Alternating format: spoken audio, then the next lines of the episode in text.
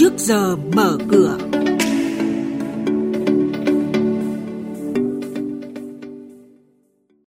Thưa quý vị và các bạn, nợ xấu ngân hàng tăng do tác động của dịch COVID-19. COVID-19 trở lại, doanh nghiệp bảo hiểm phi nhân thọ lo kích cầu.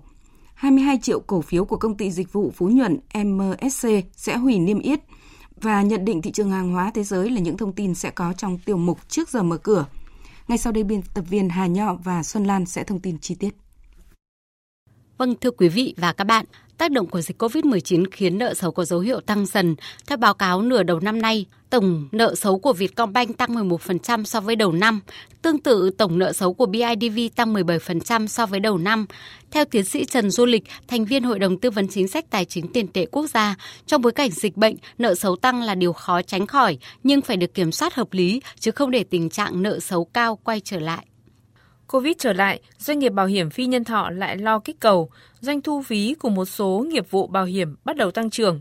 Tuy nhiên, đà tăng này đối diện với nhiều thách thức khi dịch bệnh COVID-19 quay trở lại. Theo số liệu ước tính của Hiệp hội Bảo hiểm Việt Nam, kết thúc 6 tháng đầu năm nay, doanh thu thị trường bảo hiểm phi nhân thọ ước đạt gần 27.000 tỷ đồng, tăng trưởng khoảng 7%. Tận dụng cơ hội này, nhiều công ty bảo hiểm đã tung ra các chính sách hỗ trợ kích cầu.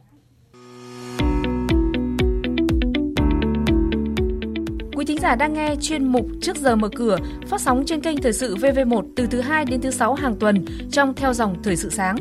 Diễn biến thị trường chứng khoán Biến động giá hàng hóa được giao dịch liên thông với thế giới trên Sở Giao dịch Hàng hóa Việt Nam. Nhận định phân tích sâu của các chuyên gia tài chính, cơ hội đầu tư được cập nhật nhanh trong Trước giờ mở cửa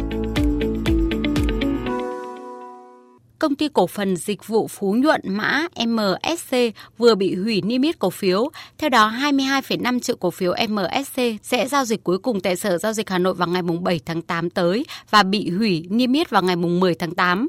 Cổ phiếu MSC gần đây đứng tại mức giá 15.100 đồng một cổ phiếu. Sau đây là thông tin hoạt động của các doanh nghiệp niêm yết. Theo báo cáo tài chính quý 2 năm 2020 của Vạn Phát Hưng, công ty ghi nhận 153,5 tỷ đồng doanh thu, tăng khoảng 208% so với cùng kỳ năm trước và gấp tới hơn 20 lần so với quý đầu tiên của năm nay. Công ty cổ phần tư vấn xây dựng Điện 2 mã TV2 chuẩn bị chi trả cổ tức bằng cổ phiếu tỷ lệ 50%. Giá cổ phiếu TVI hiện đang tăng trần tại mức giá 69.600 đồng một cổ phiếu. Trên thị trường chứng khoán, thông tin đáng chú ý là dòng tiền nhập cuộc mạnh giúp sắc xanh áp đảo bảng điện tử và giúp VN Index bứt lên trong phiên chiều qua. Ghi nhận phiên tăng điểm thứ ba liên tiếp, chốt phiên chiều qua, VN Index tăng 10,23 điểm lên 837,8 điểm, HN Index tăng 1,52 điểm lên 114,02 điểm. Upcom Index tăng 0,16 điểm lên 56,06 điểm. Đây cũng là các mức khởi động thị trường trong phiên giao dịch sáng nay. Thưa quý vị và các bạn, tiếp sau đây sẽ là các thông tin về thị trường hàng hóa đang được giao dịch liên thông với thế giới tại Sở Giao dịch Hàng hóa Việt Nam MXV.